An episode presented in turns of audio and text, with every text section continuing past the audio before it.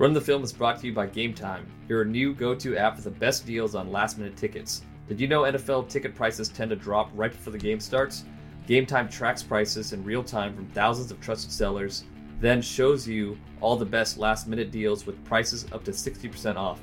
More than 12 million fans have downloaded the Game Time app and discovered the fastest, easiest way to get into the game. The app is simple, quick, and easy to navigate. It's an easy two tap checkout, so head to the App Store or Play Store now to download Game Time and score awesome deals on last minute tickets.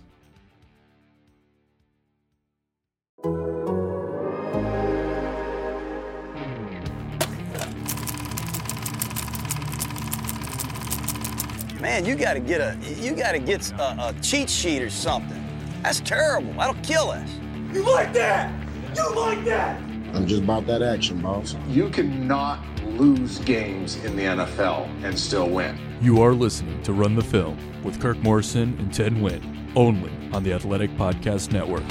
Welcome back once again to the podcast network of The Athletic. This is Run the Film. I'm Kirk Morrison. He's Ted Nguyen. We're going to take you back to uh, last week's games, week number nine in the NFL, and we look ahead to week number 10. So much to get caught up on, as we always do every single week. But, Ted, I want to start it off as we look back just at what happened in week number nine. We had some injuries, we've had some some guys kind of step up in some situations. I'll start with just the injury front uh, from week number nine. The Houston, I'm sorry, the Tennessee Titans uh, lost Malcolm Butler suffered a broken wrist. He's going to be out um, for a little a period of time, we believe.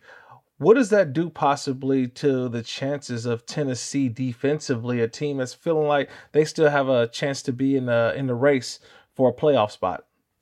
Yeah, I mean that's big. They were playing so well. I, I think they were one of the top defenses as, as far as points allowed, and uh, they they want to play a lot of man coverage, a lot of quarters, and obviously that's going to be really difficult without uh, Malcolm Butler, who has been playing better recently than he, he has been.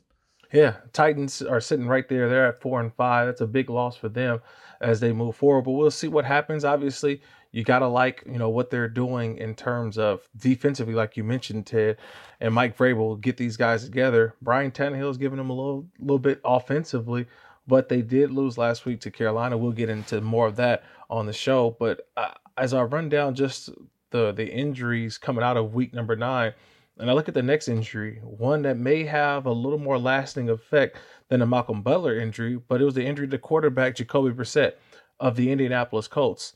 Look, Brissett to me, I think is a starting quarterback in this league, and he's shown you that by the way the play of the Indianapolis Colts. They they're a team that right now. I think they're probably going to win that division, or they'll tie the division. There'll be one or two it's between them and Houston. But right now, he goes out. You enter Brian Hoyer, and look, Brian Hoyer to me is a career backup. He's tried the starting thing, didn't work. But Jacoby Brissett is the answer to me right now until they do what until they want a long term answer, or he could be the long term answer. But him being out, how does that affect? Do you think the Indianapolis Colts?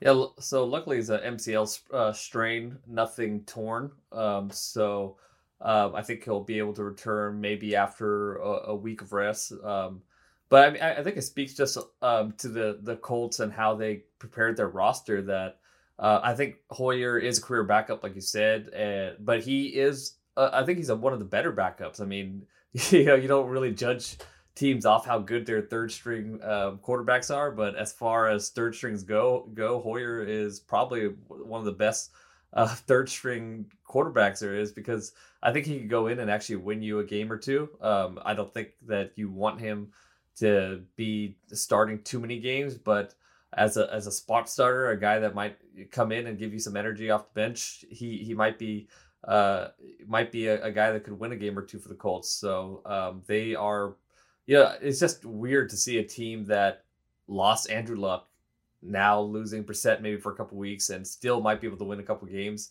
You don't see that that often, but the Colts are um, a team that are that is prepared for these situations. Yeah, like you said, might win a couple games. They they've won already five games on the year already. So they're sitting at five and three. I know I didn't expect that. Obviously, like you mentioned when Andrew Luck went out, but just watching Jacoby Brissett play the game, I mean, he's just experienced, and I don't know where he got it from because you know he had to sit for a couple years, and then all of a sudden they make the trade for him, and he's actually played more the last two years. Just that we weren't focused, obviously, on the Colts as much because Andrew Luck took over last year. Obviously, not there this year. And then you look at Jacoby Brissett, and I'm like, man, this team is actually really good. And a lot of it has to do with Jacoby. So, like you mentioned, just a little MCL sprain, little strain. He should be back in about a week, maybe two weeks. Um, Brian Hoyer is a guy who won't mess it up for you. And I think that just kind of helps Indianapolis right now for the for the foreseeable future. I mean, for a week or two until Brissett's able to come back. Uh, another big injury coming out of week number nine, and this one I think uh, is another is a big one because it really affects the quarterback.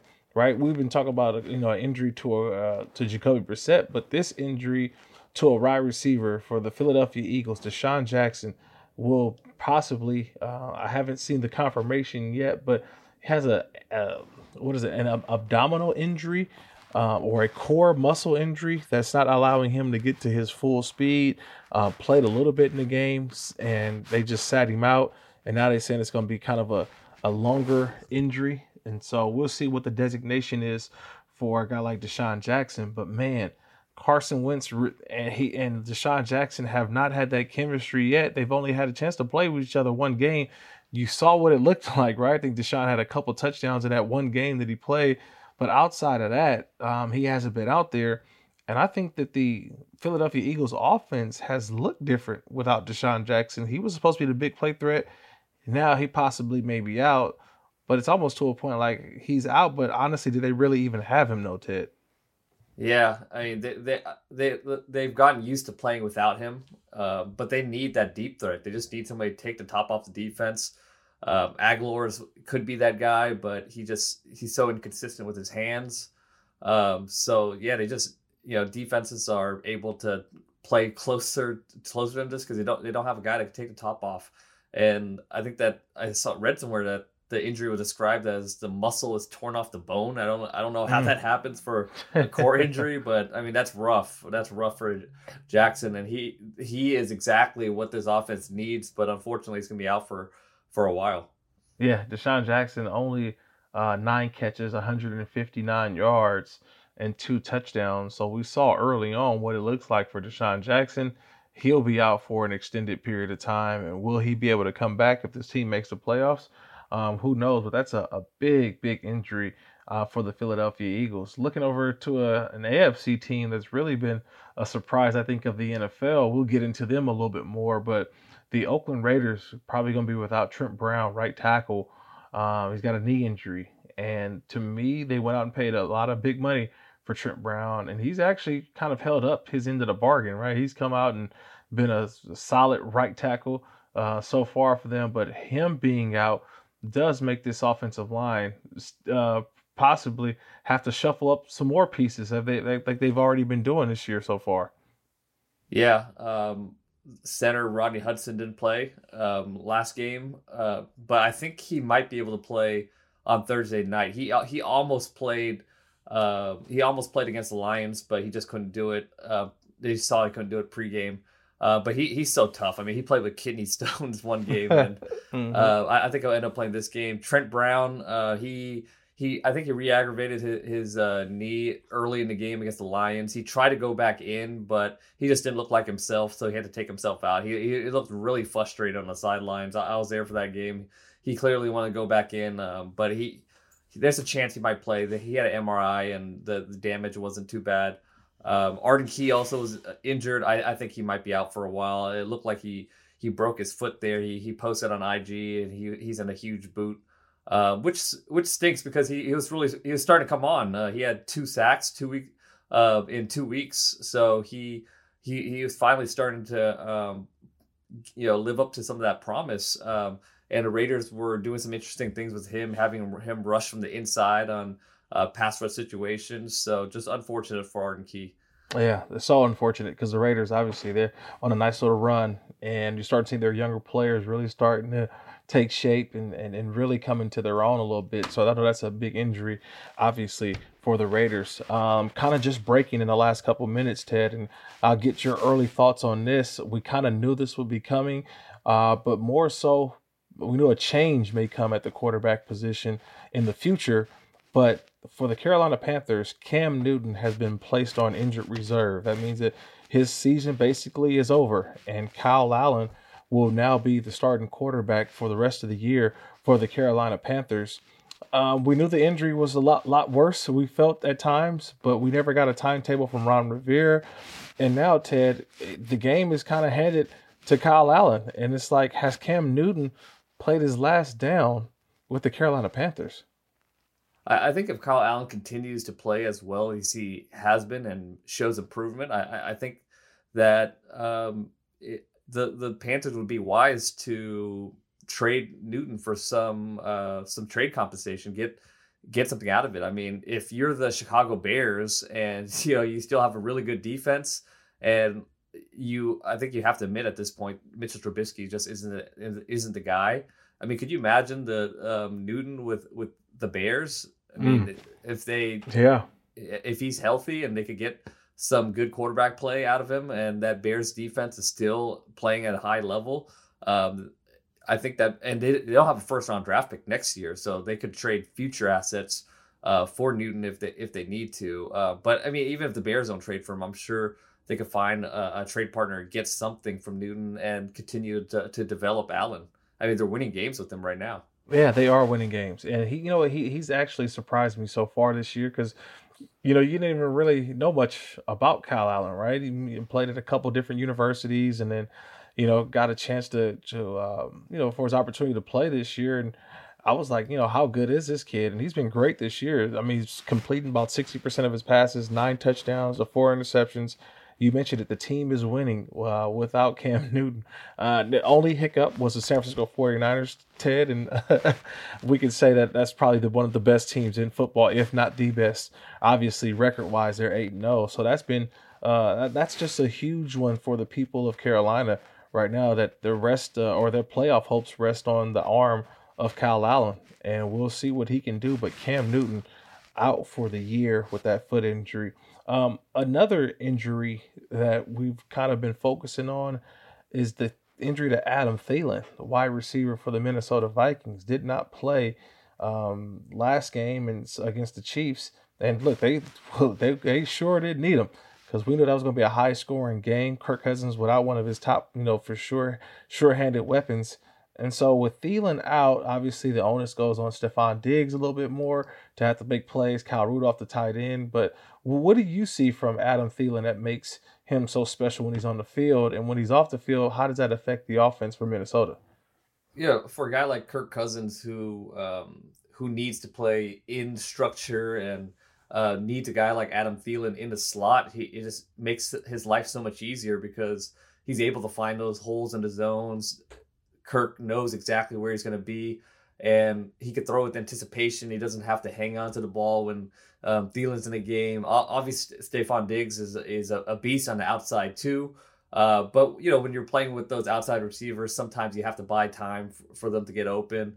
And you know, Kirk is not terrible at that, but that's not his game. His game is getting rid, rid of the ball on time and uh, in rhythm, and uh, Thielen helps so much with that. And it, you know, obviously when uh, you you have a guy go out, you, you kind of expect him to play, and you have him um, not be able to play in the game against the Chiefs. Um, that really hurts your offensive strategy, and you saw that against uh, in that game where they couldn't get going against a bad Chiefs defense, and um, they were the Chiefs were able to win with a, a game with Matt Moore uh, again. You know they played a, they played a good game against Green Bay, couldn't pull out that game, um, but they were able to win a game with Matt Moore and stay on top of the on top of the AFC West, and that was a huge win for them uh, because Mahomes might be coming back next week.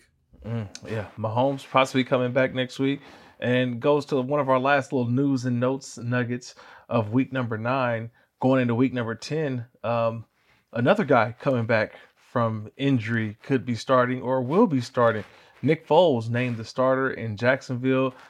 The Gardner Minshew era is it on hold for a little bit? We shall see. But Gardner Minshew um, kind of being replaced in favor of Nick Foles, who was the offseason prize uh, get for the Jacksonville Jaguars.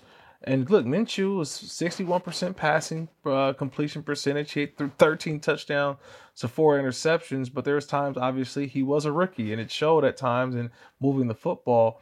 And so now they go to Nick Foles, which I think is kind of the right decision. You signed him for a reason. You want to see what he's got, and you still you you're not done with Minshew, but you know what you got as far as a backup, and then kind of groom him moving forward. Um, do how much do you want to see out of Nick Foles, and can Nick Foles still turn this thing around for him? With the Jaguars sitting at four and five. Yeah, I mean, for the for the Jaguars to be able to get Minshew that late in the draft, not have to um, invest high draft capital into the quarterback position, but get good play from a rookie quarterback. I mean, that's that that's great for the franchise. And um, like you said, I, I, think you put him on hold. You want to see what you get from Nick Foles, and you you maybe if he plays good, then you could dangle him as trade bait if you feel like you want to go with Minshew um, next year. Uh, but yeah, I mean, for, for Minshew to show that much promise as a rookie um, it, it, it just gives the Jaguars a lot of options with both quarterbacks, and I, I, do think it's the right decision to to go back with Foles because Minshew was starting to wane a little bit. Um, but yeah, I mean, do you think that the, if Foles plays well, would you go with Foles moving forward in the future, or do you use him as trade bait to, and then go with Minshew when he has a, a second year of development? Yeah, I would think everything's on the table. Uh, if you're Jacksonville, and look, right now they're still in the heat uh, or the hunt uh, of, of a playoff berth. For four and five, they're going back to Nick Foles. Maybe you know Big Nick can come back and bring that same magic that he had, obviously with the Philadelphia Eagles, maybe in the Super Bowl run, and even last year. He just played so well, and so I think you want to see what that looks like first.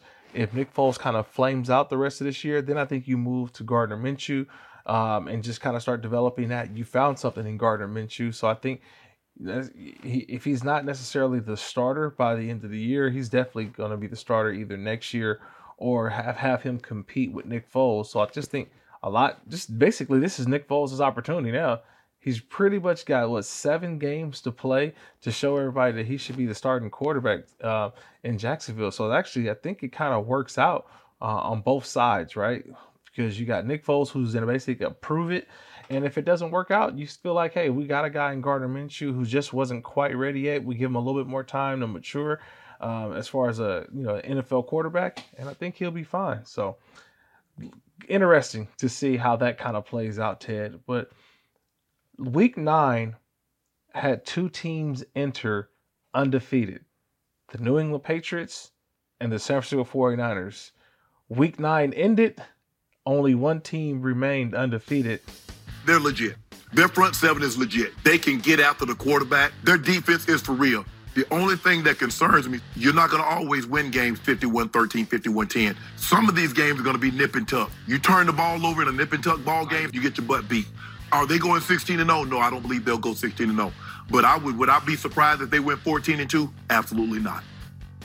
And that's the San Francisco 49ers, the only team without a loss but they got it done differently, right? They did it differently in terms of how they won. It was all about the defense, defense, defense, but yet it was a performance by Jimmy Garoppolo that kind of propelled this team to a win over the Arizona Cardinals.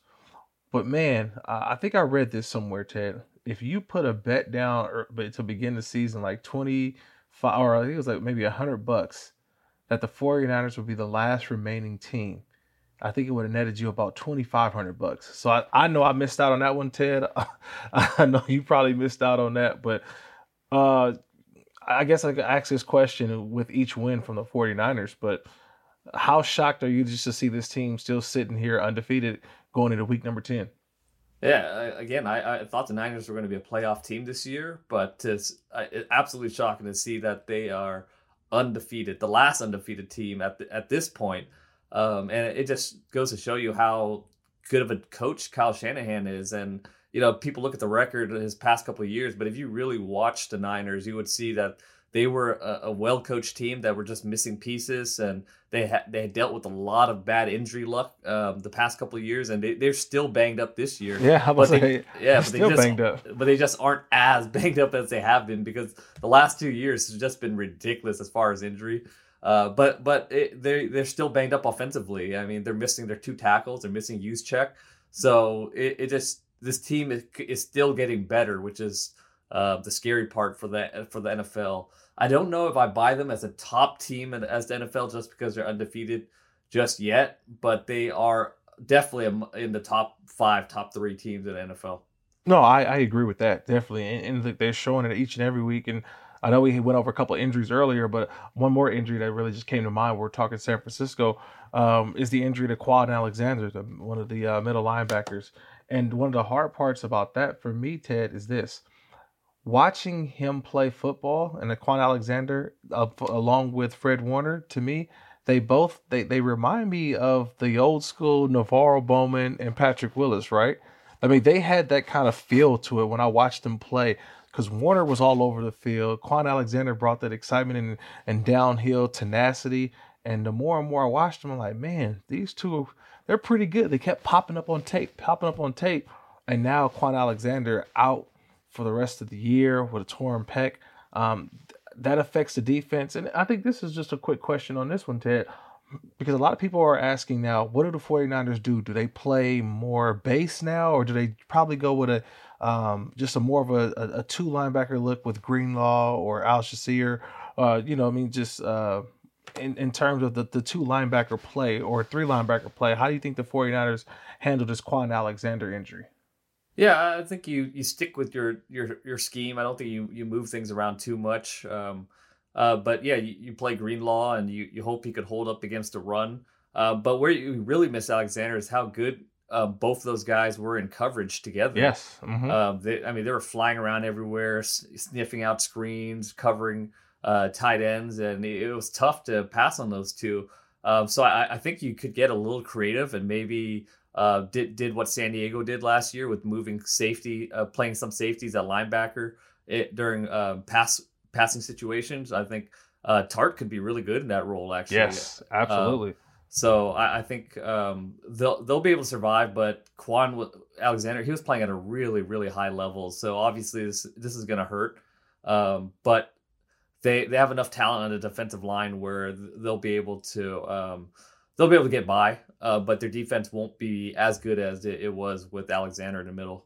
Yeah, I, I totally I'm right with you on that one with the 49ers and Kwon Alexander. So we'll see what happens now with his loss um, and where the Niners defense goes from here. But we know that's one of the games that we'll be previewing in a little bit on the Run the Film podcast here. Kirk Morrison along with Ted Nguyen.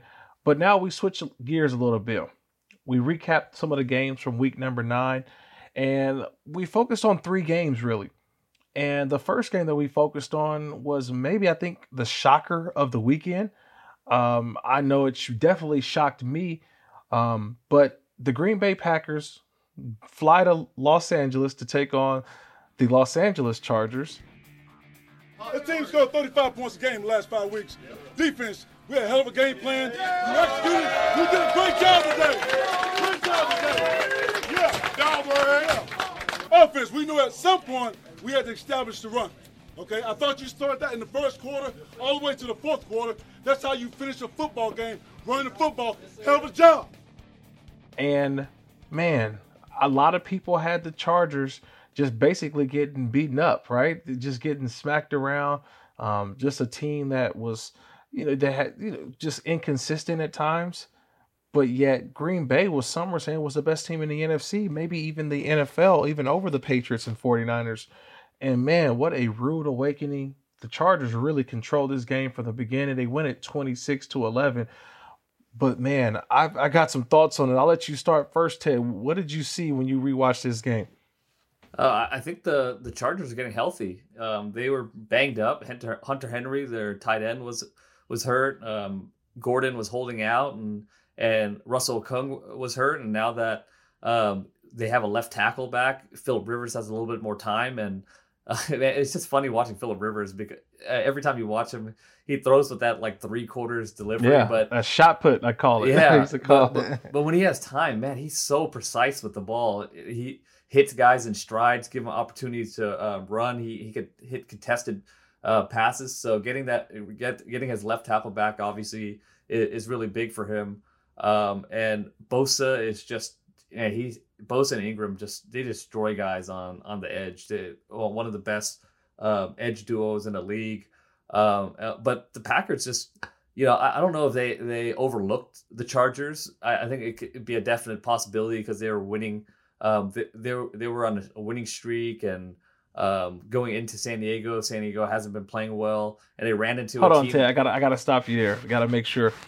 Uh, in Los Angeles, we just call them Chargers. Oh, that sorry, way we don't have to. I get you all to no. Trust me, it's the running joke down here in Los Angeles where people still prefer them, refer to them as the San Diego Chargers, but yet they are technically LA, and in their read some reports they possibly Yeah. could be London this week, but it was it was good. But no, you go ahead, continue though. The Chargers, go ahead, continue. Yeah, the Los Angeles Chargers. yeah, um, they. I think Green Bay could have been overlooking them a little bit here. You know, the, Green Bay was on on a win streak, um, and um, they came into the, the Chargers just weren't playing well, so they they went into Chargers maybe expecting to roll over them, and uh, the Chargers are a healthier team now and gave, gave them a good game.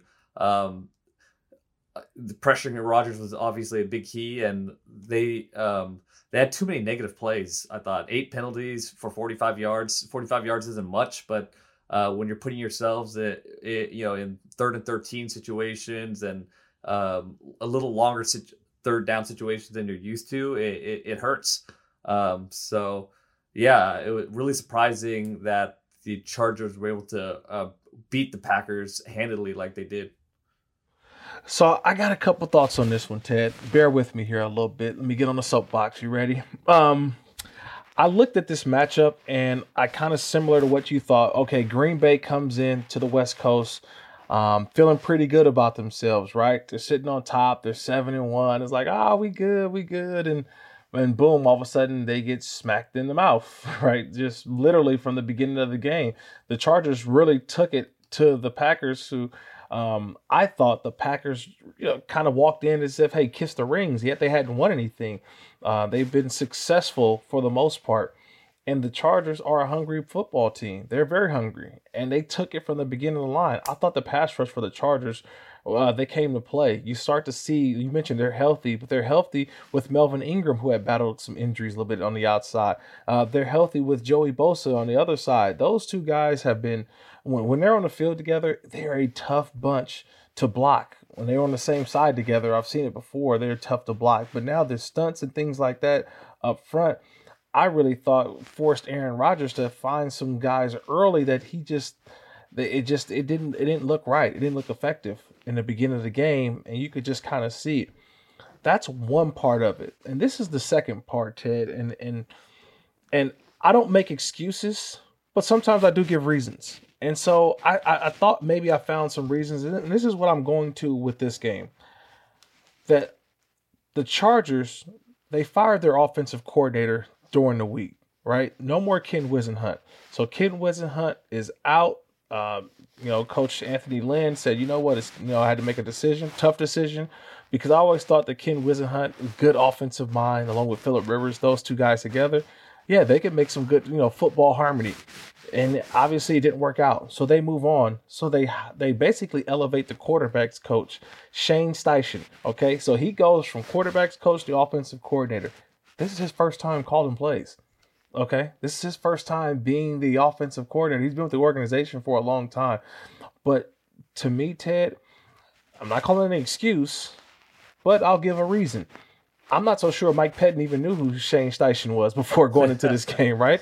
And Yeah. and uh, honestly, if I'm a defensive coordinator in, in the NFL, and I know a bunch of them, guys who I've worked with or you know have coached me, I know the lengths of how they study, of what they watch, and they go down and they're looking at film, and it's like, how do we watch film, or what are the tendencies, or what do we have to look out for with a guy we don't even know who he is?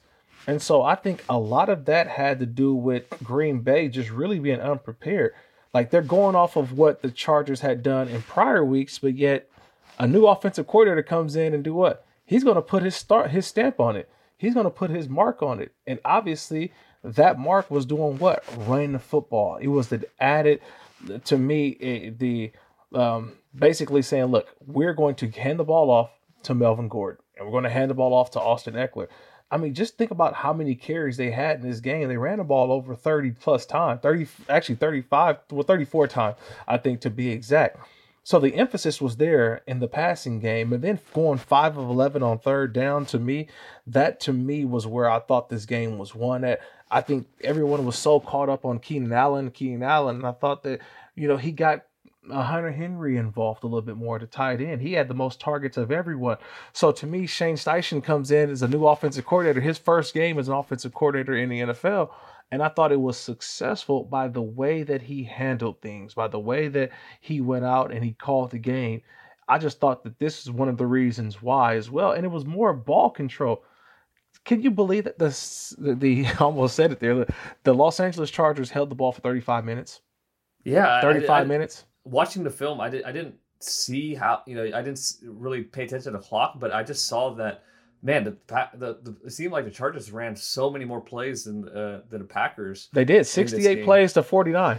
Yeah, and that's the yeah. one weakness that the Packers have is their run defense is so bad. So um, the Chargers were just be able to run the ball down their throats, and I think it was a bad matchup because the the Packers they obviously they want to run their outside zone game, but it's hard running outside zone against uh, those edge defenders. Those edge rushers, yeah, you're right. Those, those edge defenders who are long too. Those guys are just like, um, and that's one thing too. Like you have your guys who are just, you know, specialists, right? Comp just they all they do is they come in, they rush on third down. That's not Bosa. That's not Ingram. Those two guys they play every down, and they're just equally as good in stopping the run as they are as getting after the passer. Um, so look, big game for the Chargers. They go out and win. I like what they did defensively. Um, I like what they did offensively as well, uh, for the most part. And then also they return their kicker, right? Mike Badgley, he comes in and, and booms like four field goals too as well. Because look, don't get me wrong, Mike Pettine was stopping that offense. It was just that they kept getting the Chargers kept getting yards. They didn't get touchdown. But think about it, had they got touchdowns, this game would have been an even bigger blowout. Yet the, they hold four field goals in the first uh, first three quarters uh, for the Chargers. Um, but yeah, this one was one of those games where you scratch your head a little bit. Now, do I call that? I ask you this question before we move to our next game, though, Ted. Is this a throwaway game or just kind of like what I see all week long? Oh, the Packers were exposed. I don't. Uh, to me, I don't know if it was an exposed game, but I'm really going to chalk it up to one team being extremely hungry at four and five, the, the, Chargers are looking and saying, look, Patrick Mahomes still may be out. This is our only time to make up ground within this division. Maybe even get up there and, and be at the top of the division if they lose another game. I saw that, or was it more Green Bay walking in and just saying, ah, we got this. We just show up and just put put us down for a W. Yeah, I think this is more of a throwaway game. I don't think you can completely excuse it. I think that the Chargers are getting healthy and getting becoming a better team, but I, I do feel like Green Bay kind of you know blew this game off a little bit.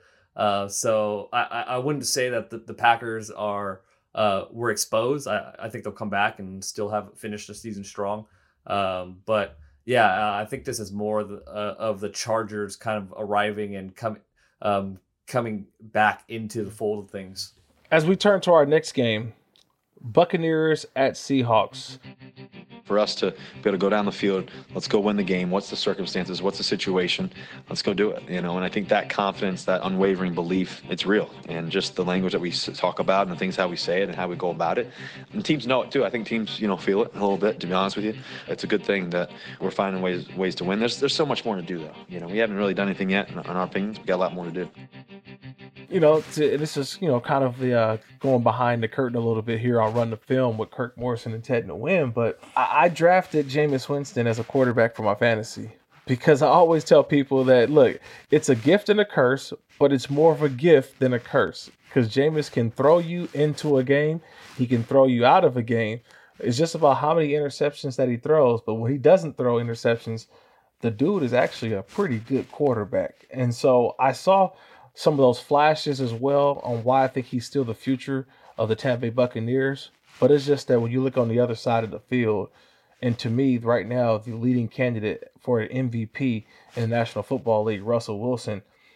Look, the Seahawks and Buccaneers, it was a good game. It goes into overtime. Seahawks ended up winning 40 to 34, but another masterful performance by Russell Wilson. And I I just there's so much that you want to say about Russell, but it's just like the dude is just good. Like I can't nitpick his game anymore. Um, I can't say that he's too short. You can't say this. You can't say that. I mean, the the dude finds everybody. And I'll say this before I ask you just you know kind of what you saw in the game. I, I would say that I was wrong, and I'm okay to say that when I'm wrong, or raise my hand and say, you know what, I did not think that DK Metcalf would be this good in the National Football League. I just said, no, here's another big body wide receiver, one of those strong guys, just really stiff, probably can't, you know, do much. And yet I look at where he's at right now. Uh, you know, still for a complimentary receiver, 29 catches on the year, over 500 yards receiving, and five touchdowns halfway through the year. He's been a really solid performer. He had another big game the other day as well.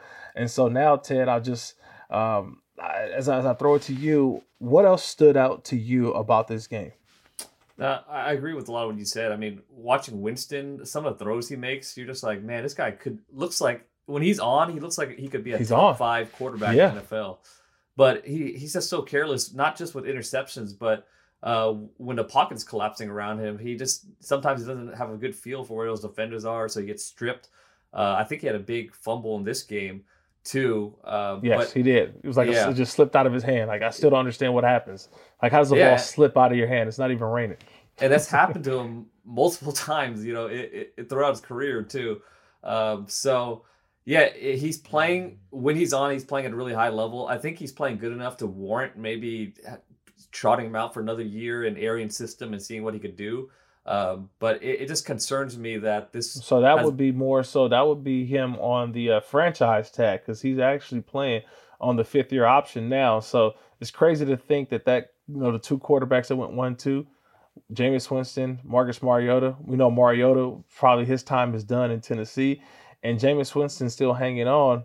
Could be possibly, like I said, maybe one more year, like you mentioned, at the franchise tag. I would definitely do it, but like, yeah, but yeah, you can finish that. Go ahead. And and Russell Wilson, he's playing at such a high level right now. Tampa Bay was, you know, they try to play a lot of man coverage against him, uh, but some of the passes he was just making, you know, with with touch, just amazing. Five touchdowns for him, and he seems a lot more under control this year than he has been in the past. Uh, he doesn't have to scramble. He's still doing it when he when he has to make plays out of structure uh, but it just seems like in structure right now, he's just at he's at a very good level as far as just playing in control and knowing this offense. And uh, credit to uh, to uh. You know, we, we, give him a lot of uh, I well, I give him a lot of flack sometimes for being too conservative, but uh, this game he he just kind of unleashed Russell Wilson from the start, and the results were were five touchdowns. And uh, but a concern for the Seahawks is you know they're they're a playoff contending team. But right now, their pass rush is so bad. Um, they're not not getting any pressure on the quarterback, and they went out and got Clowney. They went out and got Ziggy Ansah, uh, but it just hasn't paid dividends for them. And they were trying to blitz this game, uh, but they don't have enough man good man to man defenders to really hold up if the blitz doesn't hit home. So um, the you know their defense is a, is concerned for a team that has playoff hopes. You know, sometimes I think the sacks may come in bunches. You know, they're just they're close, right? When I watch Jadeveon Clowney, he's close. I watch Ziggy. I mean, they're close to getting there, right? Poona Ford and, and kind of the guys they have in, in the in the middle of that defensive line who coming out, you know, making plays. Um, but they still play good team defense, though. That's the thing about it, though. They find ways to, um, you know, just get off the field, right? In, in, certain times of the game where you're like, man, they need to stop, and they make that stop, right? Like you're watching this game, and um, you know, the one thing that kind of stood out for me as well was just that um, the, this, the, this, the Seahawks have to figure it out in terms of their running game, right? Like Chris Carson, I, I mean, if you're going to run him and run him and run him, that's great. But I've been disappointed in the rest of the guys, like Rashad Penny, the number one over. I mean, their first round draft pick a year ago, a guy went to San Diego State. uh, really hasn't been a key contributor. And so a lot of it just has to be on the shoulders of Russell Wilson. It has to go on a guy who to get out of the pocket and you know make a play or get that critical third down pickup to keep the chains moving. And I think a lot of it is just really being put on him, but to a point where like they can handle it. Like I watched DK Metcalf get open, like Tyler Lockett. I don't know where he ranks in terms of top receivers, Ted, but man, the the the he just he's just productive. And we if I, I bet right now, if we said give me the top 15 wide receivers in the NFL, I he's not on that list. Tyler Lockett's not on the top 15. I don't believe in the NFL right now. Like top 15, but yet his production tells me something totally different. And I think a lot of it's probably just because of his quarterback and what he's able to do that we don't give Tyler Lockett enough credit. But as you watch this game, you know, more and more, I just really thought that the the Seahawks it's been what it's been run on first down. You make a great play uh, on second down, you know, down the field maybe. But once it gets until like the third and fourth quarter, especially the fourth quarter, it's Russell Wilson time, man. And that Russell Wilson time is it's it's it's fun to watch because he makes the right plays too. Like he knows when to throw it out of bounds. He knows when to slide. He knows like I protect him. And so kind of go back to your point, Ted, about Brian Schottenheimer, the offensive coordinator. I think a lot of it is too is that he trusts Russell to maybe even not just call his plays, which you know he's done before, but to understand the time, where they're at on the field, what's the score, what quarter are we in, and what's the situation. Like Russell Wilson is so in tune with that offense that a lot of times as a coordinator, I think you just let him go out there and just be Russell. And that's what I seemed to see in the fourth quarter, and that's what I saw in this game. Right, they came back and they were had a lead. The defense gave up a touchdown to get tied up, but then in overtime, it was like, man, come on, it's Russell Wilson. This this is this is this is the game right here, and Russell takes over.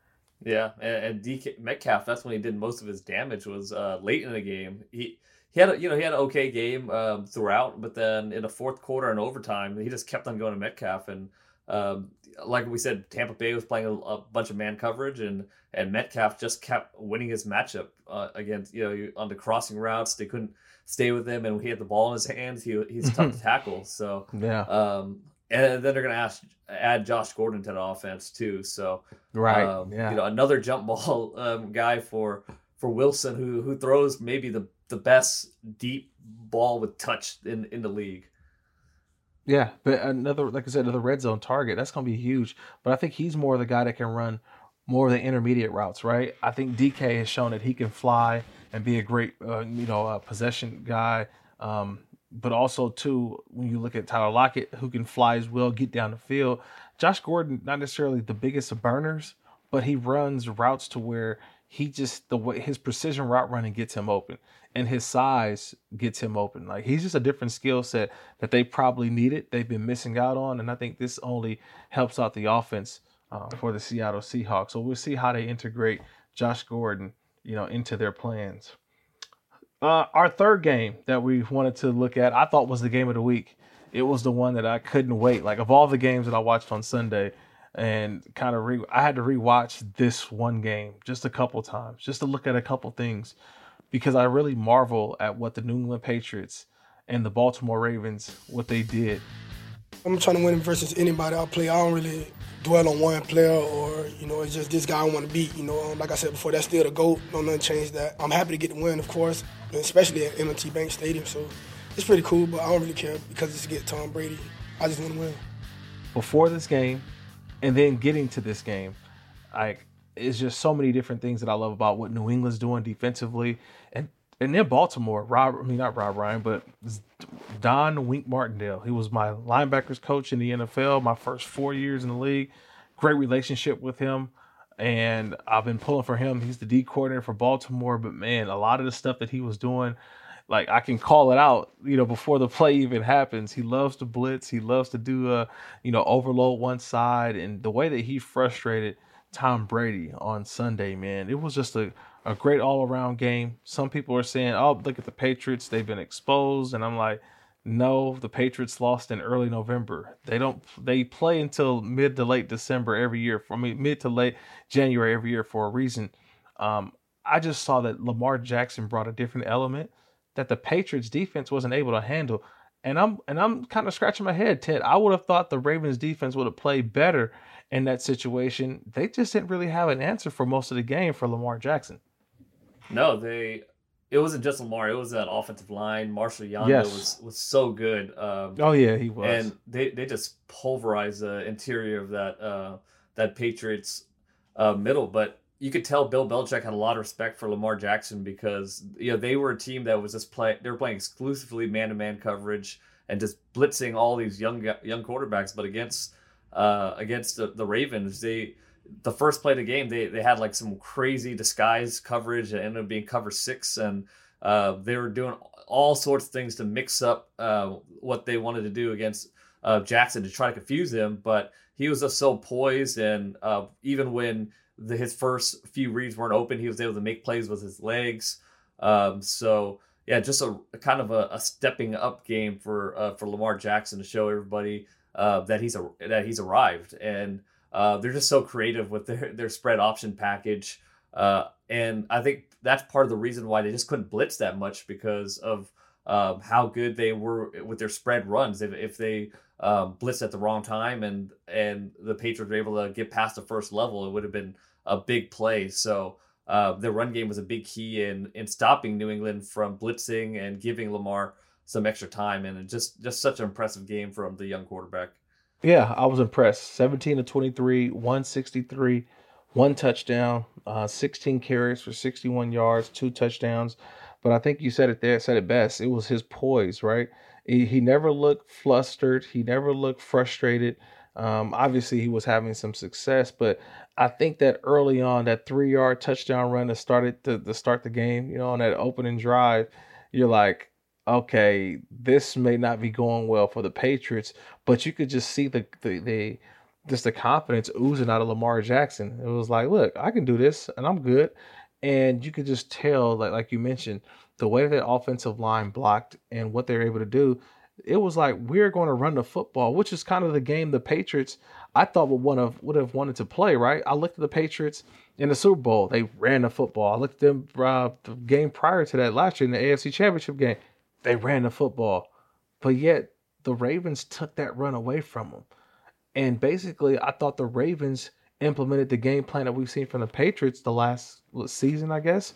They implemented it. They ran the football well. Mark Ingram, look, goes from New Orleans, goes to now Baltimore, and he's a perfect fit for what they want to do, right? He's the perfect fit because he's the downhill runner.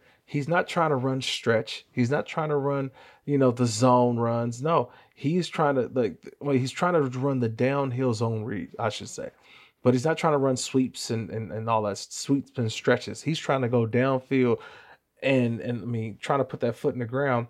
And that works because you're almost as a defender, you're trying to guard for two plays, right? Lamar Jackson pulling it down, and then now you're trying to worry about tackling Mark Ingram and it's it's it's a gift and a curse. It's like, what do you want to take away? You got to take away Jackson. I mean, it's uh, Ingram first, but yet when you don't, that's when Lamar Jackson goes in for a touchdown run, and you're like, oh no, what just happened?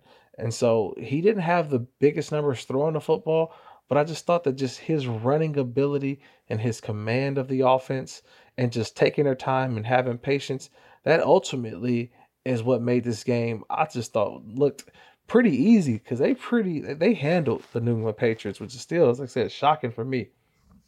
Yeah, and they weren't trying to go deep and they weren't trying to hit a bunch of deep passes, but Jackson was able to convert a bunch of uh, short and medium third downs uh, that were key to keeping the, the drive going. And, and you're right, Ingram is such a good fit in this offense because he's that tough inside runner, and then the outside runner is Lamar Jackson because Yeah, if, if he's not handing it off, he, he's running outside. And there there were a few times in this game where he made the wrong read, but he was still fast enough to just get away from those Patriot defenders. Um, so he, yeah, he's just a, a special athlete, and it's pretty fun to um, watch this really unique offense. And that's one of the reasons why uh, I think people shouldn't over, overrate this performance, or as far as saying that the Patriots are done, because this is just an offense that is really hard to defend, and uh, it's hard to do in, in one week. Uh, so you know the Patriots will they'll regroup, they'll adjust, and uh, it seems like this happens every year where they have this one huge bad game and everybody's just like, "Whoa, it's it's over," and then they adjust and then somehow they're in the the, the Super Bowl again. So uh, great performance by by the the Ravens, Lamar Jackson. Uh, but this Patriots team is definitely not done yet. No, they're not done at all, and they're going to continue to get better. If you ask Bill Belichick, hey, nine games into the season, you're eight and one, eh, he would take that. And they know that there's still the important games come up, which is late November and you get into December. Those two are the games that I want to watch. And one last guy, I got to give a big shout out to watching him play. But Earl Thomas, man, that dude was he was all over the field. He really, I thought he the buying game between Earl Thomas and and and, and Tom Brady was fantastic because he's trying to show Tom a different look, and then Tom is thinking one thing, and then they show something different. I just thought that, you know, with those quarterbacks like Tom and guys who've been around before, they've seen a lot of defense. I thought that Earl Thomas really brought a different element of disguising coverage and also just being better than the master for for uh, you know at least for one game. So that was fun to watch um, in week number nine. So as we close up week number nine uh, and get ready for week number 10, there's a couple more games that we want to just take a look at before we go with our rapid fire preview for week number 10. But I think this is my game of the week for week number 10. Of all the games that we have scheduled, Ted, this game to me, Seattle at San Francisco. They've come a long ways in a short time, and Kyle's done a really nice job to turn the corner, you know, to get to this point they've always shown really good signs. This is a high tech team. They're, they're, on their stuff, their schemes, their principles are really good, and, and, they've always been that. They just had trouble getting it all together and getting their wins. They're together now. They, they really, really are sharp in all aspects of their team. The way they're firing, it's a very, very difficult team because they're complete. They, they look like a really complete football team. That is now the game of the week because I, I think people are still trying to figure out is this San Francisco team? Are they for real? Are they is is this just a flash in the pan? Like what is it? Because we know what Seattle is. We know that they've been there, they've done that with what they got on their team, Pete Carroll, we know all of that. But is San Francisco for real? I think that's one of the big things I'm looking at going into this game. What else are you thinking about? Yeah, I think that I mean, this is a really exciting game. I love this matchup. Monday night, Seahawks and, and Niners, uh, kind of rekindling that, that rivalry. Yeah, we say this this is the most important game we've seen since the Thanksgiving game, right? Remember when the uh, Seattle came in and was eating the uh, the turkey legs on the fifty yard yeah, line yeah. with Richard Sherman? So it's kind of funny now that Sherman's on the Niners side, but this is a big game, Ted, and uh, I know you you're, you're kind of circled a couple things you'll be watching. Yeah, I, I think Seattle has some protection issues, and that's going to be really bad against this Niners defensive line. Uh, but I think Russell will be able to make magic and, and get this offense going at times. But I don't think this is going to be a high scoring game. I think um, this will be kind of a, a low scoring game, may, you know, maybe in the twenties for for both teams. Um, but yeah, I'm for if I'm the Seattle, I, would be really concerned with uh, especially the interior of my offensive line against the interior of uh, the Niners defensive line with um, Buckner and Armstead inside. Uh, Sherman is playing at a really high level, and obviously he he knows Wilson very well from uh, playing in Seattle all those years. So I think he'll give him some trouble as well. Um, as far as offensively, um, I think they might get uh, they might get Staley back this game. I, they might even get McGlinchey back. I'm, I'm not I'm not sure, but uh, we talked a little bit about how Seattle is having trouble pressuring the quarterback, and if they can't get to Garoppolo, um, he he could. I don't know if he's gonna light them up, but I, I think he'll make enough plays uh, to move this offense. Um, and, and, Sanders is such a good fit for this offense that I think he's gonna make some uh, big plays as well. I, I think the Niners will end up pulling this one out. Uh, but I think it's going to be close and low scoring. I think maybe 24 20 or some, something like that would uh, yeah. it's going to happen. Yeah, I, I, think one thing that I want to look at is obviously what I know this kind of pressure, and I'm just thinking of what, what could hurt me, right? I'm, if I'm a defensive coordinator, what can hurt me? I think it's going to be a huge quick screen game, right? There's going to be a ton of quick screens. Um, they probably won't have Josh Gordon available. Who knows? But if they do, I think how do you get him involved early? Just line up, catch. I mean, you know, snap the football, throw it to him, get him in their hands.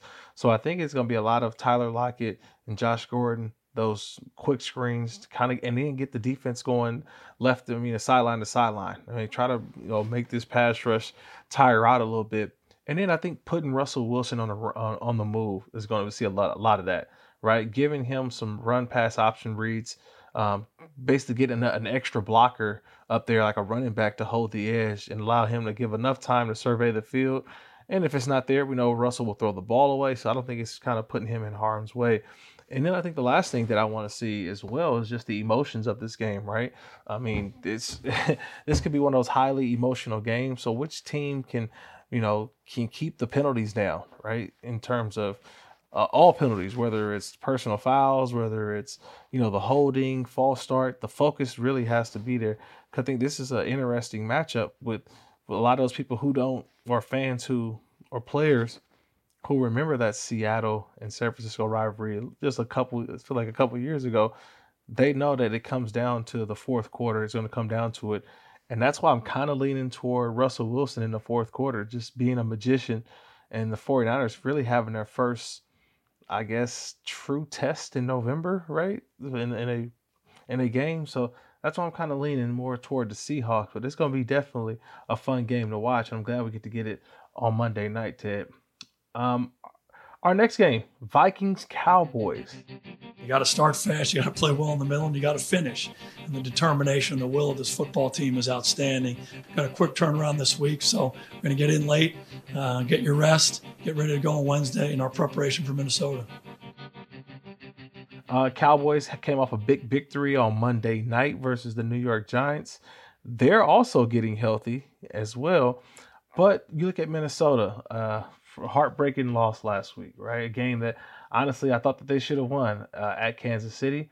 Um, Kirk Cousins, to me, it was a big game, and so people are going to say, "Oh, big game, Kirk Cousins doesn't play well," but I, I thought he did. It was he was 19 of 38, threw three touchdowns, and 220. He missed on a couple throws, yes, but um, let's be honest, that defense for Kansas City, not the greatest of defense, but they did their thing on third down, right? They held the Minnesota Vikings to, you know, just 33% on third down. But I think kind of moving forward, Ted, when you look at this game, I think the bigger question for me is it being inside, in indoors, right? Kirk Cousins on a late window, the Vikings at home. I mean, Vikings in another big game. How does he perform? Right? That's what it comes down to every single week now. I'm just looking at Kirk Cousins because D- Dalvin Cook is going to get the football.